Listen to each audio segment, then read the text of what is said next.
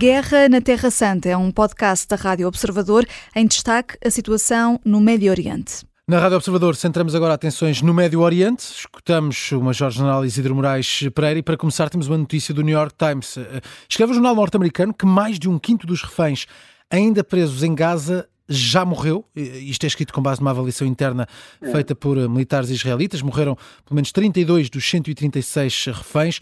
As famílias já terão sido informadas e, e estas mesmas fontes uh, avançam também que estão a tentar confirmar a morte de outros 20 uh, reféns. Uh, como é que vê esta notícia? Aliás, eu, eu devo dizer que que quando li essa notícia, e foi há pouco tempo, pensei, bom, isto é, é uma visão pensei cá para mim, isto é uma visão extraordinariamente otimista, porque, de facto, uh, era bom que fossem só estes 32, mas eu, infelizmente, penso que, que serão mais, porque uh, não apenas porque muitos dos, destes dos 230 e tal reféns que foram feitos em 7 de outubro, muitos deles que foram levados para a faixa de Gaza já padeciam de ferimentos, uhum. outros eram outros eram pessoas com necessidades especiais de saúde, outros foram violados consecutivamente, outros padeceram de fome, outros, quer dizer, é natural que estamos até falar, eventualmente. Estamos aqui a falar de um cativeiro falar, que amanhã faz quatro meses.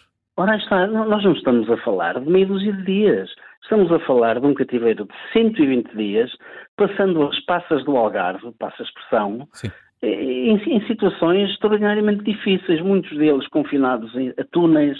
Há relatos de de, de uma das, das reféns que foi libertada aqui há cerca de um mês atrás, de ter, de ter estado vários dias sem sequer ser autorizada a ir à casa de banho, a ser constantemente violada. Quer dizer, perante este tipo de situações, é natural que, que muitos destes reféns não tenham resistido a, este, a, estas vicissitudes próprias do cativeiro.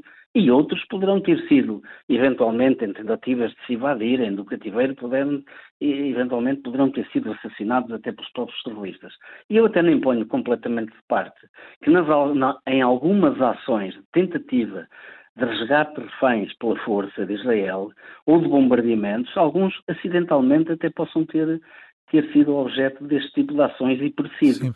Agora, eu parece-me que este artigo do New York Times vem alertar para algo que todos nós já desconfiávamos, uh, que muitos dos reféns em posse do Hamas já poderão ter, já se poderão ter constituído em vítimas, em mortos, eventualmente, e, esperemos que, que haja uma solução à vista. Eu, eu sinceramente, uh, penso, penso que já, já é, julgo que é a quinta vez, se a memória não me falha, que Anthony Blinken é, inicia um périplo pelo, pelo, Médio Oriente, está agora, julgo que na Arábia Saudita, e depois uhum. dirige já para, para o Egito e, e, naturalmente para Israel.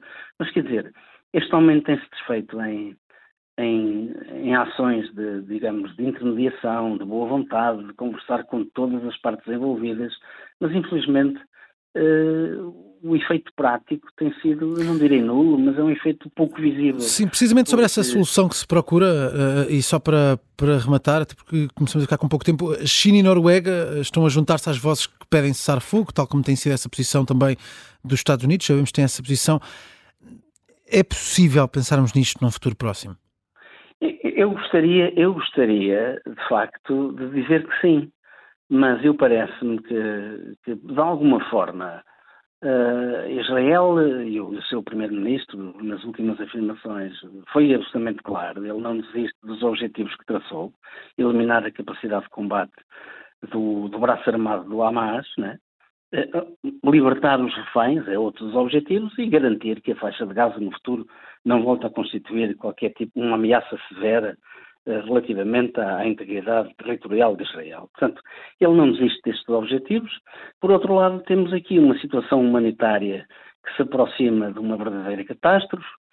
Uh, e temos aqui a situação dos reféns, como vem hoje muito bem retratado no, no artigo do New York Times, uh, já são 120 dias, à medida que o tempo passa, naturalmente que o número de reféns uh, vai ser cada vez menor, mas, mas de facto uh, os reféns são a grande moeda de troca do Hamas. É aquilo que o Hamas tem de mais precioso. Agora, eu sinceramente, eu penso que o primeiro-ministro israelita, uh, tal como Putin, eventualmente, eh, porque também no outro conflito que falamos Sim. também não, não, se vislumbra uma saída negociada para a paz. Eu acho que toda a gente está à espera um pouco de que toda a gente não, estes dois, estes dois responsáveis políticos, um uhum. pela, pela Rússia e outro pelo, pelo Israel, dá-me a impressão que estão, estão à espera das eleições de novembro, uhum. que, o, que o presidente Trump ganhe as eleições, porque o Trump e a ala republicana mais, digamos, eh, mais próxima de Trump apoiam, apoiam de forma inequívoca Israel e, e, e, naturalmente que estarão completamente do lado de Benjamin Netanyahu. E, e, e Putin está, está exatamente a, a, aproveitar a mesma sim, situação, porque sim. aquilo que lhe parece é que se, se, se, o presidente, se o Trump for eleito, que naturalmente o apoio dos Estados Unidos deixará de, deixará de, claro. de ser, de ser, de ser um, uma realidade. Não é? Isso Sim. vai trazer uma nova complexidade ao problema e naturalmente aquilo que ele espera é que isso seja suficiente para obrigar a Ucrânia a sentar-se à mesa de negociações e negociar a paz e ceder os territórios que vamos ter que a Rússia vamos ter que aguardar. Mas e, não, e em Israel é, é, é, mais ou menos a mesma Sim. coisa que se está a passar, julgo que estamos aqui num, numa tentativa de de, digamos, de trocar, de ganhar tempo, de ganhar tempo para que os objetivos possam, já... ser, possam ser eh, alcançados. A Guerra na Terra Santa é um podcast da Rádio Observador. Vai para o ar de segunda a sexta, depois do noticiário das nove e meia da manhã, e tem nova edição depois da síntese das quatro e meia da tarde. Está sempre disponível em podcast. Eu sou a Vanessa Cruz.